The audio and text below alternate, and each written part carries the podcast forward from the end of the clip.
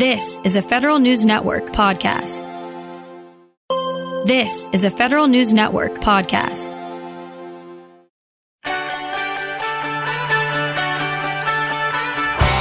Welcome to a deeper look here on Federal News Network. Each episode, we focus on a single federal agency to better understand its mission, its impact on the public, and the people who work here. Now, your host, Joe Paiva. Today's guest is Arun Venkataraman, the Assistant Secretary of Commerce for Global Markets and Director General of the U.S. Foreign and Commercial Service. And we're just going to dive right in, Arun. I'll tell you, I'm, before I do, though, I am super excited about this interview because I love the ITA and I think it's probably the best job I ever had. And so we could talk all day about a million things, but I'm going to try to stick to the script. So before we jump in, if you could, can you just give us a quick synopsis of what is the International Trade Administration? What is the Commercial Service? Just so people know what we're kind of talking about. Thanks, Joe. It's great to be here with you. Uh, and I hate to break it to you, but uh, this really was the best job you ever had. So good to have you back here in the building.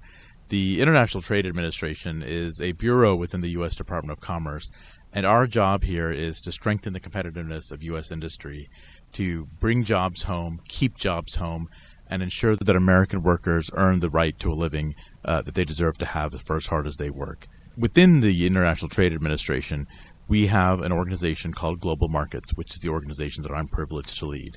And Global Markets is responsible for promoting exports from the United States of goods and services. We are also responsible for promoting investment from overseas into the United States.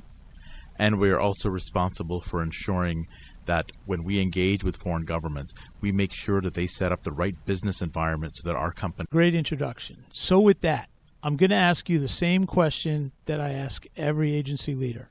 You're on Taxpayer Shark Tank, and you have 60 seconds to explain to the American taxpayer why they should continue to fund the International Trade Administration and the Commercial Service. Joe, that's a pretty easy question. The short answer to that is that we serve small businesses day in and day out. Over 85% of our clients are small businesses. And what do we do for them? we provide them government services and products that help them sell overseas. Now, why does that matter? That's because over 95% of the world's consumers are outside the United States. So there's nothing complicated here. It's just about making more sales. We're in the business of taking small businesses and helping them find new customers and make more money and create jobs here at home. Who doesn't want to do that? Well, that's how you help businesses. How do you help ordinary citizens? Guess what, Joe? it's those businesses that employ most Americans in this country.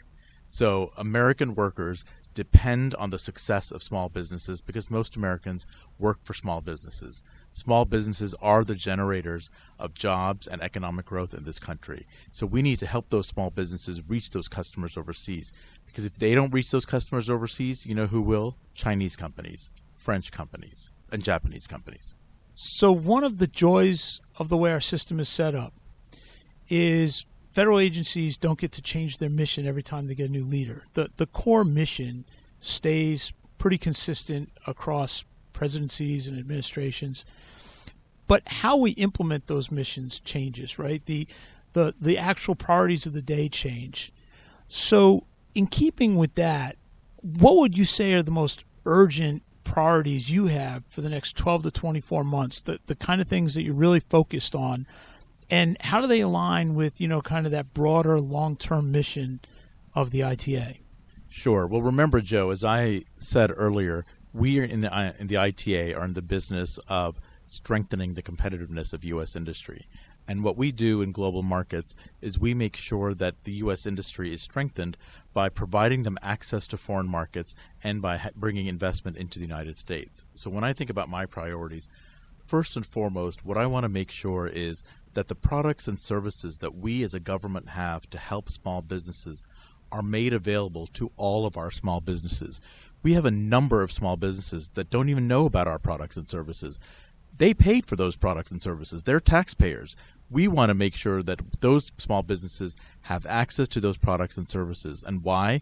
because those products and services will get them into foreign markets, will get them the new customers that will create the new sales, that will create the jobs here in America. So that's my number one priority is to reach a whole new client base out there that is not currently using our services. What are we also trying to do? The president has been clear since day one that one of the key focuses of this administration is to strengthen the resiliency of our supply chains. We learned during the pandemic that supply chains are not only vulnerable, but they have really hurt average Americans by virtue of uh, their dispersed nature. So, what are we going to do about that? We are in the business of making sure that we no longer rely on supply chains from partners that are not reliable. Uh, we work with companies overseas. We encourage them to come to the United States, set up shop here, working with all 50 states and all of our territories to create the right environment for those companies to come here and manufacture here in the United States. And you've seen the results already. We are already bringing manufacturing back to the United States. And we here at Global Markets have a key role to play in that through the success of our program called Select USA, which is how we attract investment into the United States, we have brought companies to the United States from all over the world because they recognize that the United States is the best environment to make products in and the best environment in which to get a return for their investment. So we're making sure that we're strengthening our supply chains by doing that. What are we also trying to do? We're trying to make sure that American companies compete and compete against the usual suspects. You know who they are. There are players out there that are engaged in unfair trade practices, that are engaged in non market practices that every day hurt American workers, that close down our manufacturing companies. This administration has made clear that we're no longer going to put up with that. So we are working to make sure that not only in China, for example, but around the world, our companies are competitive. Our companies have the right tools to compete against Chinese companies. We're also making sure that those Chinese companies don't engage in unfair trade practices here in the United States. Great introduction. So, with that, I'm going to ask you the same question that I ask every agency leader. You're on Taxpayer Shark Tank, and you have 60 seconds to explain to the American taxpayer why they should continue to fund the International Trade Administration and the Commercial Service. Joe, that's a pretty easy question. Uh, the short answer to that is that we serve small businesses day in and day out. Over 85% of our clients are small businesses. And what do we do for them? We provide them government services and products that help them sell overseas. Now, why does that matter? That's because over 95% of the world's consumers are outside the United States. So there's nothing complicated here. It's just about making more sales. We're in the business of taking small businesses and helping them find new customers and make more money and create jobs here at home. Who doesn't want to do that? This is Joe Paiva with a deeper look with the Assistant Secretary of Commerce for Global Markets and Director General of the U.S. Foreign and Commercial Service, Arun Venkataraman.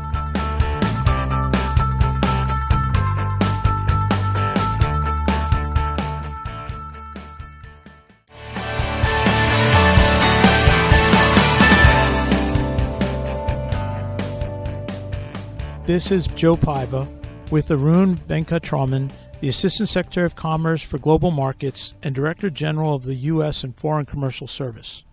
Hey, Arun, you talked about your priorities and how they align to the overall mission of, of the ITA. How do those priorities kind of mesh with the competencies and the skill sets of the staff? And how do you in a world that's changing every day, I mean, how you sell overseas changes every day. The competition changes. It's business. Things are moving fast. How do you help your staff, government employees and contractors supporting the ITA and, and global markets? How do you kind of help them evolve to meet the challenge as the challenge changes? Well, Joe, uh, first of all, I would say that I could not be more fortunate and privileged in this position to lead a team that is so innovative that over the 42 years that the commercial service has existed, we are not the same organization that we were 42 years ago. Thanks to our incredible team members on the ground across the United States and across the countries of the world and here at headquarters, they are constantly thinking about how to best meet the needs of their clients. The clients they have today are not the clients they had 42 years ago. So our team members roll with it. They change with their clients they have understood that those clients, as their needs have changed, the products and services that we used to have may need to be tweaked, or maybe we need to add new products and services. And I see every time I travel to one of our offices here in the United States, I see the innovation firsthand. I see what some of our team members are doing with clients that they've never done with any other clients before, but they're giving it a shot. They're trying out a new approach, whether it's a new form of, of trade counseling or using new tools, digital tools, and others at their disposal to find new customers for these clients. They're making every use of new tools that they have to create innovative solutions for their clients. So I, would be I'd first answer your question by saying that the, having the gift of a team that is so inherently innovative because they are driven by responding to client needs. We are a client facing organization in global markets. And so having that as their North Star already gets us most of the way there. Now, of course, in addition to that, what do we also do?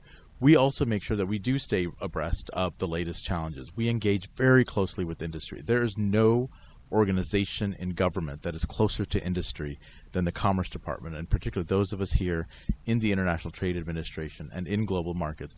We are hand in glove with U.S. industry because we are here to serve their needs so that they can create jobs here at home. Could you could you share with us any last thoughts about the president has made it very clear that improving the quality and diversity of the federal workforce is very much a priority for him. And you know, the Foreign Service was not always the most diverse place in the world, right? Um, and that goes back to being a, a, a British uh, colony, you know, 300 years ago. What are you doing, and more importantly, what's the agency doing as a whole? Not just now, but I mean, this is I saw part of this transformation when I was here, but you know, it was eight years ago. But what exactly are you doing to kind of help improve the diversity of not just the ITA, but also the Foreign Commercial Service? Thanks, Joe. And you know, you are absolutely right about the priority that we place on making sure that our workforce across the organization looks like America. That is the charge that the president has given to us, and I could not be prouder that up and down this organization, across the leadership, we are all not only committed to that charge, we are passionate about making that happen. And so each of us takes it upon ourselves uh, and knows that it is a part, um, not just a part of our mandate, but it is a part of what the passion that drives us in everything that we do. Particularly with respect to the Foreign Service, you know, the Foreign Service is a unique creature, and so most people don't know about the Foreign Service. So part of what we have to do is first make sure that people know that there is a Foreign Service, and what does it mean to be part of the Foreign Service? When you're part of the Foreign Service, you are out there overseas representing your country. You are the face of the United States in lands across this world. I can tell you, when just from my own travels, there is nothing more awe-inspiring and more humbling than being somewhere and speaking for the United States, um, and getting across that opportunity, that ability, and that passion to students and uh, professionals around our country is the first thing that we do. And we do that through a number of organizations. We have partner organizations that we use to reach students, to reach different institutions, so that we can make them aware of what this job actually entails. What we also do is we recognize that we need to not just tell students about these opportunities, we need to bring them in. What is our pipeline? So we create internship we create internships where we make sure that though we have internships that um, that are uh, are paid internships where they they can then come into a stream of, employment here at the Department of Commerce. And one of those areas of employment, of course, is the Foreign Service. And we encourage uh, students of all backgrounds to go to the Foreign Service because our Foreign Service is most successful when it reflects America, not just how we look, but our our breadth of experience. We want a foreign service that is truly American because we bring the best of America when we are like America. And so we make sure that those internships we have can be converted to, to jobs. Now, what we also have to do, we, we know very well from history that it is not just about bringing people in. There's no point bringing people in if they're going to leave in two years. We have to get them to stay. So we need to we work very closely with our entire team to make sure that we understand the value of having a diverse workforce, and we take very seriously the obligations that we are under to ensure equity and to ensure fairness in everything that we do. And I am proud that, in my experience here, every colleague I've worked with is incredibly committed uh, to that objective. You know, along those lines, I heard about this uh, program, Building Bridges to Foreign Markets, and how it's helping you reach rural America and other underserved communities across the country. Can you talk a little bit about that in specific? Absolutely, Joe, with pleasure. In, in global markets, we have an initiative called the Global Diversity Export, uh, Export Initiative. And the entire focus of that initiative is to advance one of the key priorities that I mentioned, which is to reach new communities that have not been users of our services to date. And so we know that it's not enough to just put on our website that we have services, come use them. Like that's not enough. We need to reach these communities and take affirmative steps to do so. So what we do is we work very closely with a lot of our national partner organizations and other friends on the ground in local communities to reach communities that may not have been users of our services before.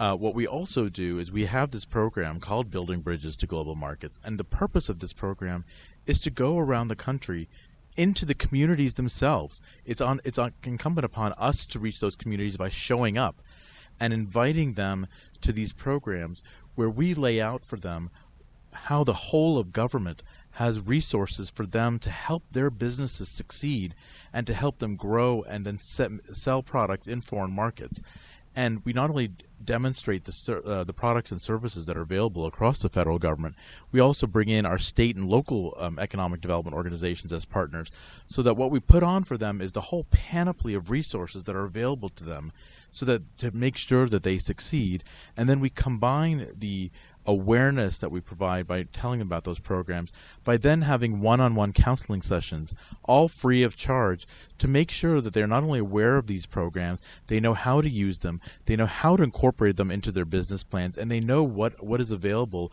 as they start thinking about getting access to those customers overseas that they don't have access to right now. With your background, you could work for a lot of big companies and a lot of big jobs, but you keep coming back so I got to ask, you know, what is your inspiration?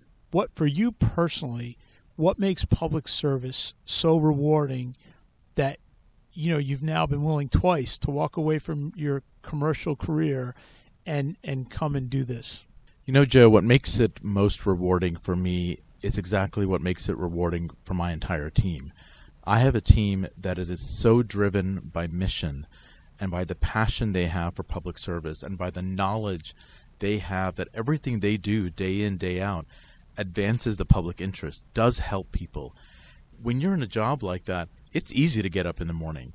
Um, and so I'm proud to be part of a team that shares that mission and that with whom I share a commitment to to serving the public. No job in the world gives you that kind of satisfaction. And so, you know what? It's addictive. You got to keep coming back. Well, that's fantastic. We will be back after the break with Dale Tasharski, your deputy. But this has been Joe Paiva with a deeper look with the Assistant Secretary of Commerce for Global Markets and Director General of the U.S. Foreign and Commercial Service, Arun Venkataraman. Thank you so much, Joe. It's great to be with you. Coming up next, we'll be talking with Dale Tasharski, the Principal Deputy Assistant Secretary of Commerce for Global Markets. You're listening to A Deeper Look with Joe Paiva.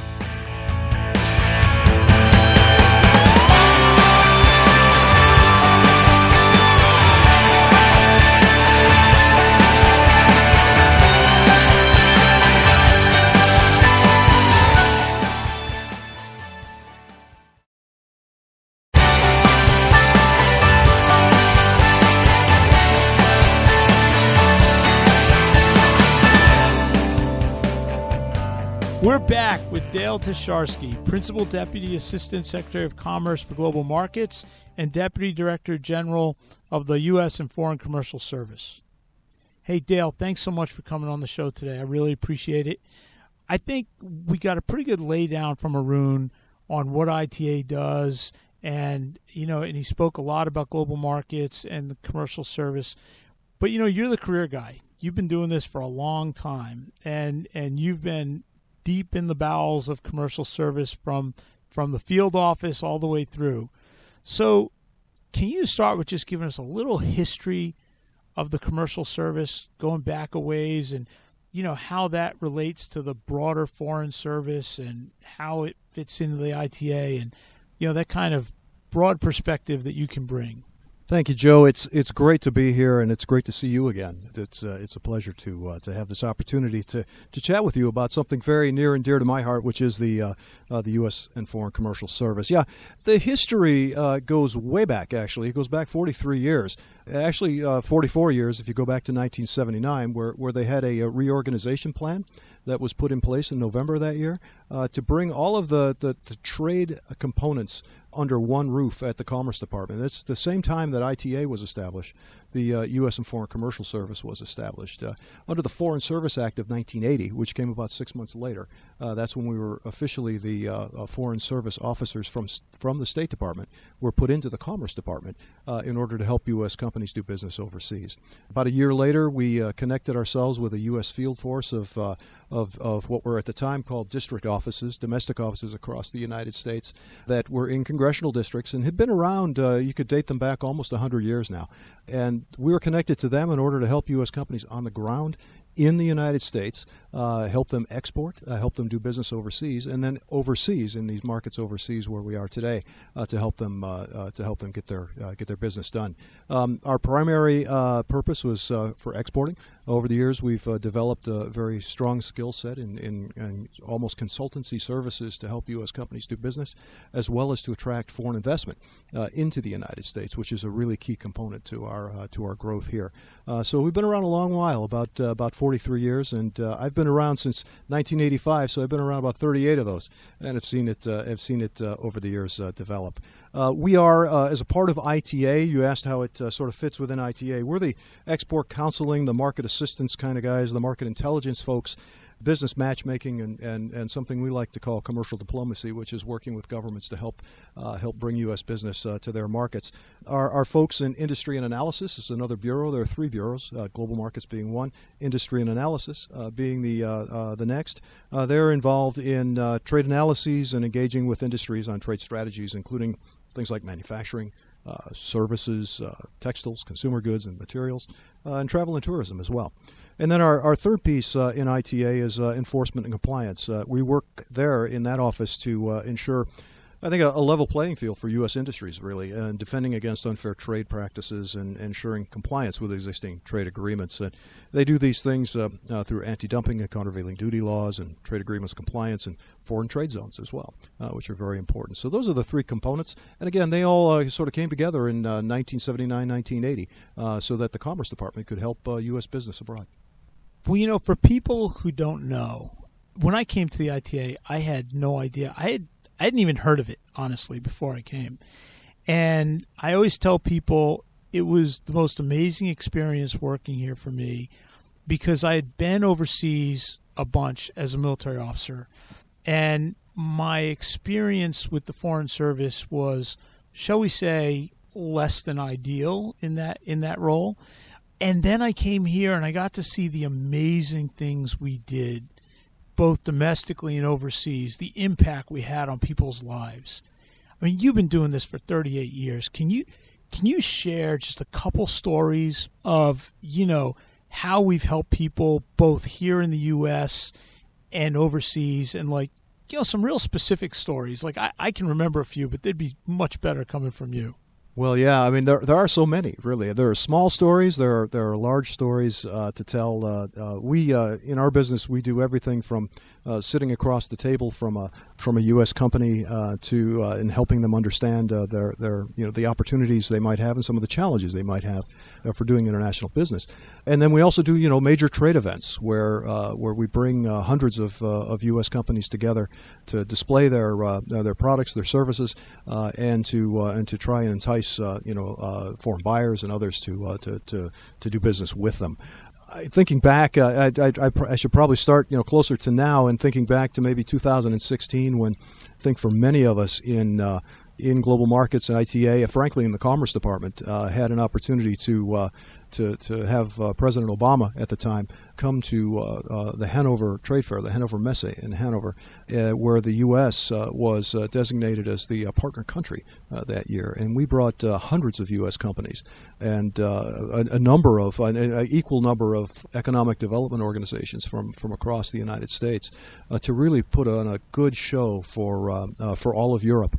Uh, in terms of uh, uh, that America was very interested in doing business, not only in Germany but but in Europe, and and and it was the only, as I understood, it was the only time that the that the president had ever traveled to a trade event in his eight years in uh, in, in, office, and we were so excited uh, uh to see him uh, to see him there, and he met with the chancellor at the time, toured the exhibitions, and and and you just you can see what's for a person like me who's been in the business for a while you can really get a sense of, uh, of the satisfaction and the excitement that, that companies have when they're basically being not only selling their products and services, but they're representing America.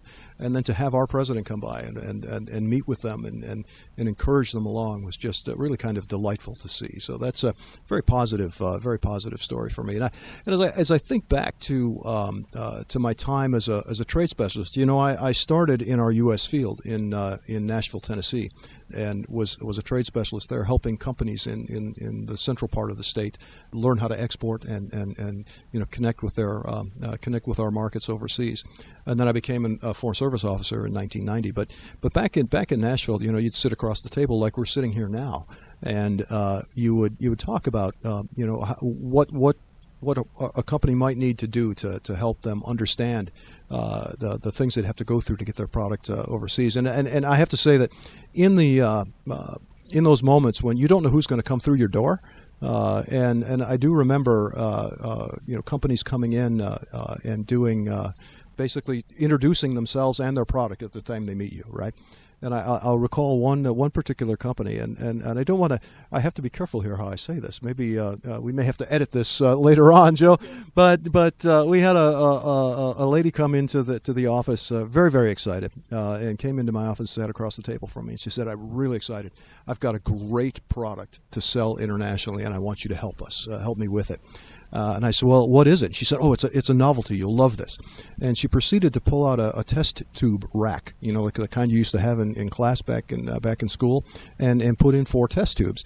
And in the in the test tubes, she put in uh, she put in uh, you know filled them up two thirds of the way with water, uh, uh, and and I'm sitting there kind of she wasn't saying anything at this time. She was just putting it together, right?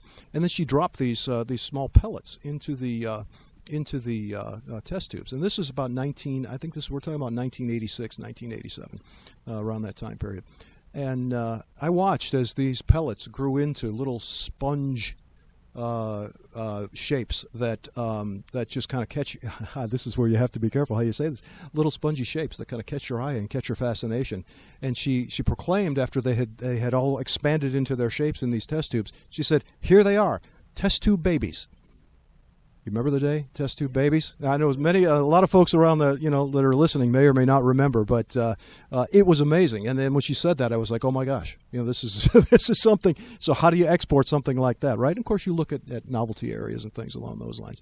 Again, this may be something we don't want to we don't want to share, but uh, it was uh, those are the kind of things you uh, you run into now from the you know over the years you you know it's not just about test tube babies. And thinking back you know that that was in 2016 um, thinking back to uh, the earlier uh, time uh, earlier stage of my career in the in the mid 1980s, I, I, was in the Nashville, uh, Tennessee office, and, and we were able to, through our um, uh, District Export Council, which are U.S. companies that are exporters, uh, that, um, uh, that that help other exporters export uh, in, a, in a way, and and uh, they work closely with our with our U.S. field offices even to this day.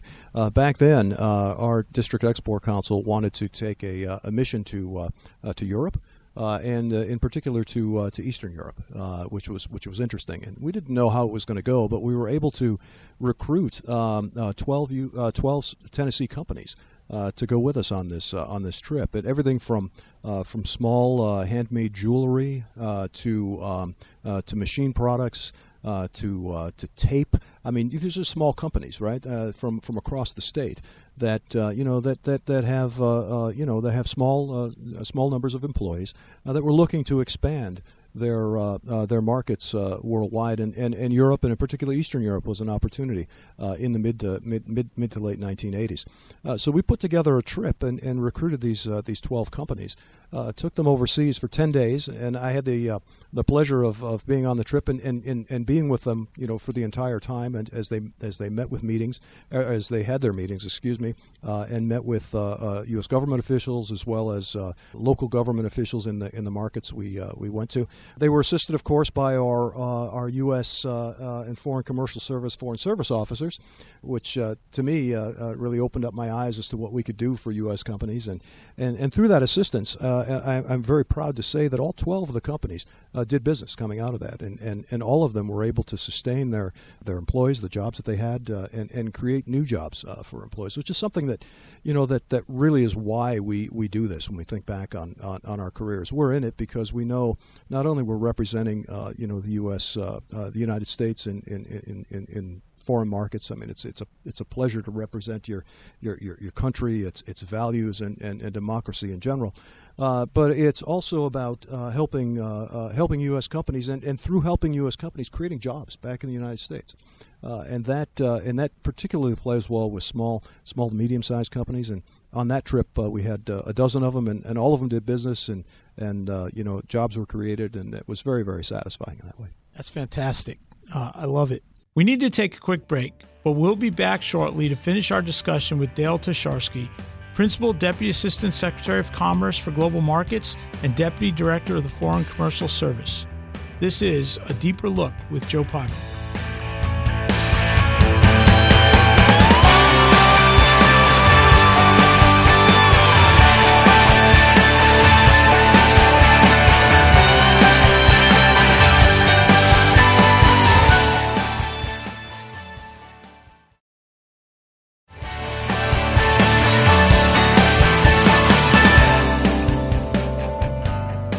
Back with Dale Tasharski, Principal Deputy Secretary of Commerce for Global Markets.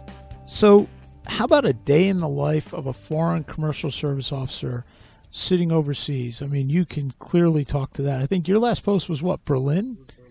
Yeah. So, so can you can you tell us about life life in Berlin as a foreign commercial service officer? Well, I, I, mean, life in Berlin is great. I mean, for those that uh, are listening that haven't visited uh, uh, Berlin, I certainly encourage you uh, to do so. That's uh, such a, a, diverse and uh, and interesting historic historic place and city. And the Germans, of course, are are, are great are great people and great trading partners, frankly, with us.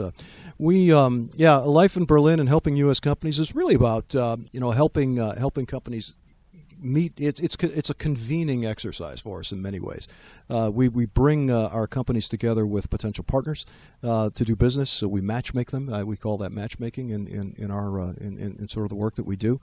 We help them, uh, you know, uh, gain access to industry and government officials. In, in, in Germany, in particular, uh, they have industry associations that are very important and powerful and, and connected to the government. And to do business there, you've got to you've got to have a, a, a, good in there with uh, with various industries and companies within those industries. So we help we help do that.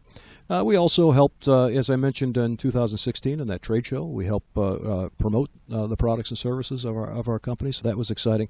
But but a day in the life, just in a broad sense. Uh, and I think that's true for all of us in not only in the foreign side and the foreign commercial service, but also in our U.S. field, who are you know tremendous colleagues, each and every one of them we get great satisfaction about, uh, through helping a company, whether we're giving them a piece of information, whether we're connecting them with another company, whether we're encouraging them and, and, and getting them into a trade mission overseas or a trade show, you know, whatever the case, whether we're doing a seminar, uh, a webinar, or something to, to help them understand uh, the ins and outs of doing business internationally, we get a, a significant amount of uh, satisfaction from from that day in day out, and and the job itself is uh, for those of you that are interested in this kind of work, it varies day on day on day. It's not the same every day, and and, and that's kind of fun.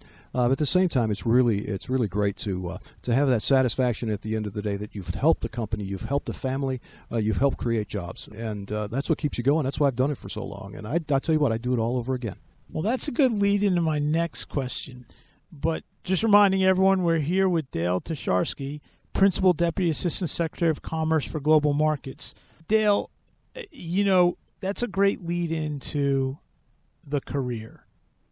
you have been doing this for quite some time. You've been very successful, um, a storied career to say the least. Can can you talk to potential foreign commercial service officers about what a career would look like? How many different duty stations, stateside versus overseas, and that kind of stuff. That's uh, that's a great question, and, and, and I think for those listening out there, if you're interested, uh, let me just say that uh, a career in the foreign service in general uh, is great. A career in the foreign commercial service is even that much better. Uh, uh, and and we have the way to get in is through an assessment process that we run just about on an annual basis now, and that that assessment will um, will allow you to um, to sit down uh, and and tell us who you are and tell us what your background is and, and, and go through a series of exercises that will that will uh, give us a chance to determine whether you have what it takes, if you will, to, to, to be a foreign service officer and a foreign commercial service officer. Once you have passed that assessment, uh, you have an opportunity uh, to one to work in our U.S. field uh, for a while, uh, which is great because you get to meet with U.S. companies and and, and help help companies you know, reach and get information about doing business internationally, and so that's a good that's a good way to start. Or you might go right overseas. If, if you've got a language, you know, we're looking for folks that have good skills uh, in, in languages. Uh, we might uh, send you to uh, a market where the language is useful. Uh, but we will uh, we will assign you uh, to your first uh, to your first tour, uh, regardless, and and that helps us you know, fill some critical positions, and it also helps, I think, new officers who are coming in as as career candidates get the experience that we think is most valuable to them, so they can ex- they can succeed throughout their their career. After about year five, uh, our career candidates uh, who may be served in a couple of posts, uh, well, first one on a two-year assignment, maybe the next one on a two-year assignment or a three-year assignment.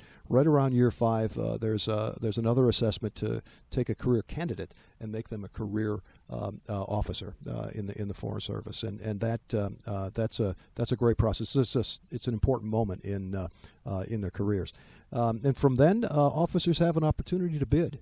they can they can tell us where they'd like to go and why, and then we have an assignment panel process that that will select them for certain jobs that we have uh, around the world. And we're in uh, 120 embassies and consulates uh, uh today, uh, all around the world, in about 80, uh, 80, foreign, 80 overseas countries. so we've got a, a, a diverse set of opportunities for, for folks that are interested in doing international work in a foreign service atmosphere. And then, you know, once you're overseas, you work, uh, you know, where you do you help uh, do uh, help companies do business, as I've described.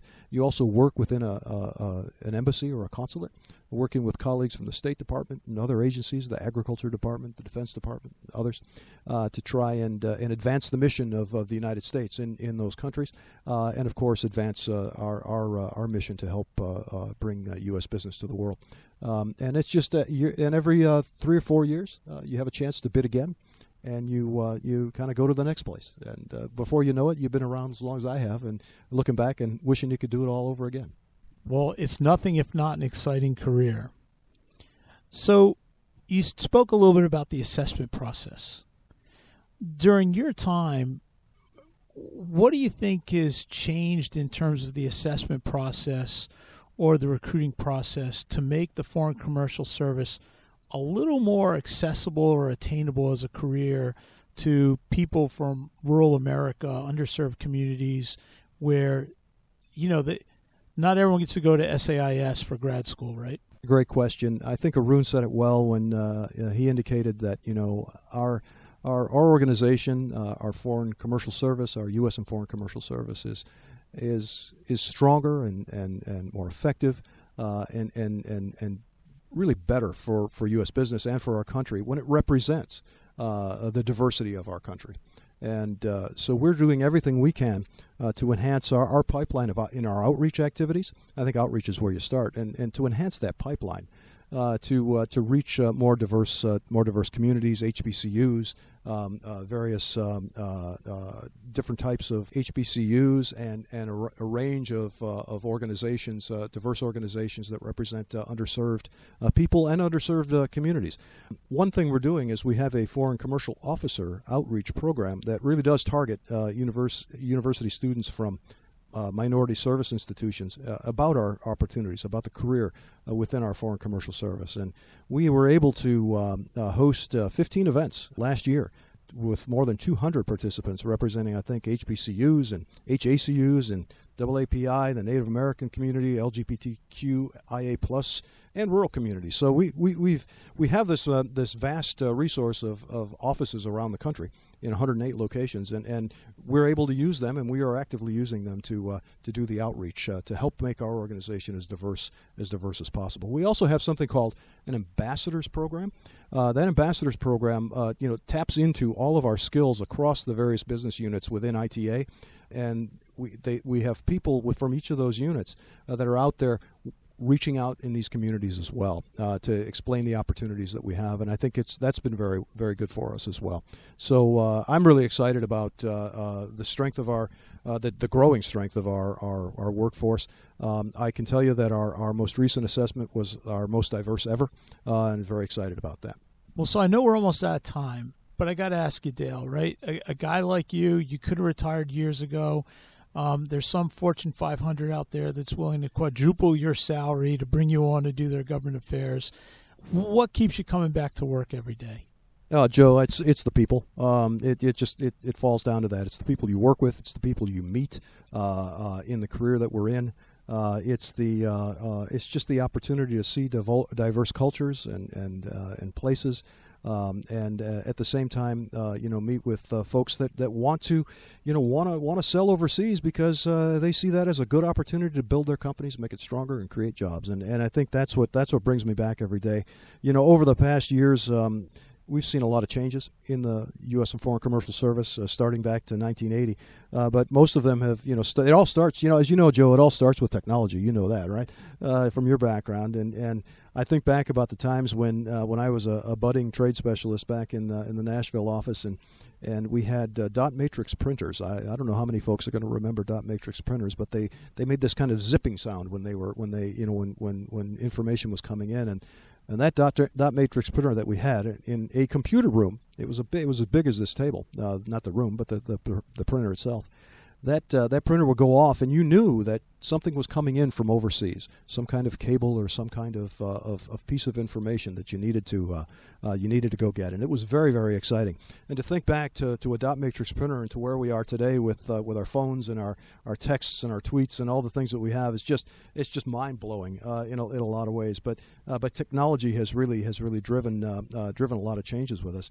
And you know, and these people that I mentioned that we work with, their their skills are so much better. I mean, I'm not sure they'd hire me today, frankly, if if I had to compete uh, in in an assessment. Uh, but uh, it's really uh, it's really great to see the, the strength and the skills and the and the compassion and the uh, and the and the and the dedication of of our people across across the organization. So those that are thinking about the foreign commercial service, I can guarantee it's a great place to work our programs, our services, they've gotten uh, uh, uh, they've gotten better over the years. They've gotten uh, uh, more specific. Uh, we have you know numbers upon numbers of ways we can help help U.S. U.S. companies do business. That's been a that's been a big change. And then of course how we measure what we do has been greatly impactful to our overall ability to grow as an organization. And, and, I'm proud to say we we helped 51,000 uh, different different U.S. companies and foreign buyers, uh, foreign uh, foreign investors and buyers last year uh, do business in the U.S. and and that's a, that's our that was our our record a record number for us. It's really exciting. That is 51,000 is a lot of businesses, right? You you put a few jobs against each of those, and, and you're talking about a real economic impact in, in people's lives. I know I said one last question before, but I got one more. So, you know, there is a good chance, and you certainly have my vote to be the next ambassador to somewhere in, in Europe. But what advice do you have for younger people out there who are just now contemplating joining the Foreign Commercial Service or joining the ITA as a federal civilian? and you know the path you took to get where you are and even those who may have just joined the, federal service just some kind of advice for what what makes for the kind of incredibly successful career you've had you know i think most importantly is is to is to, to, to cultivate that desire uh, for international. I think that's it. All starts with uh, students who are coming out of maybe high school and college who who have a have a, a sort of a a knack or a desire for uh, for international work or for international travel, uh, and then to take that and, and, and, and turn over every opportunity you can uh, to do something uh, to do something in the international space. I think that you know working uh, as a civil servant or as a foreign service officer, uh, working for uh, uh, your government. as a in serving your, your, your, your, your families and your and your colleagues and, and, and people across the country is is just a wonderful thing to do. I mean, you mentioned you know jobs and, and, and, and companies and the pay you can get, but I got to tell you, there's nothing more satisfying than than, uh, than, than, than, serving your country and serving its people uh, and representing uh, the United States of America in, in foreign markets. Um, for those of you who are interested in, in joining the U.S. and Foreign Commercial Service, our Global Markets Unit, uh, or uh, uh, or ITA in a broader sense, uh, we have a, a website at uh, uh, trade.gov. It's that easy. you know, t- check us out. the assessment process for foreign service officers is there, as well as other opportunities for for joining us as a civil servant. ITA, Global Markets uh, ENC, our, our export, uh, enforcement and compliance group, and our industry and analysis group, and INA, all great places to work, and we uh, look forward to uh, to meeting you and to welcoming you. Thank you so much, Dale. This is Joe Paiva. This has been a deeper look with Assistant Secretary of Commerce for Global Markets and Director General of the U.S. Foreign and Commercial Service, Arun Venkataraman, and the Deputy Director General for Global Markets, Dale Tasharski. Thank you, Dale. Thank you, Arun. You've been listening to A Deeper Look with Joe Paiva here on Federal News Radio, part of the Federal News Network. You can listen to this episode and any past episodes anytime at federalnewsnetwork.com or subscribe wherever you get your podcasts. Search A Deeper Look.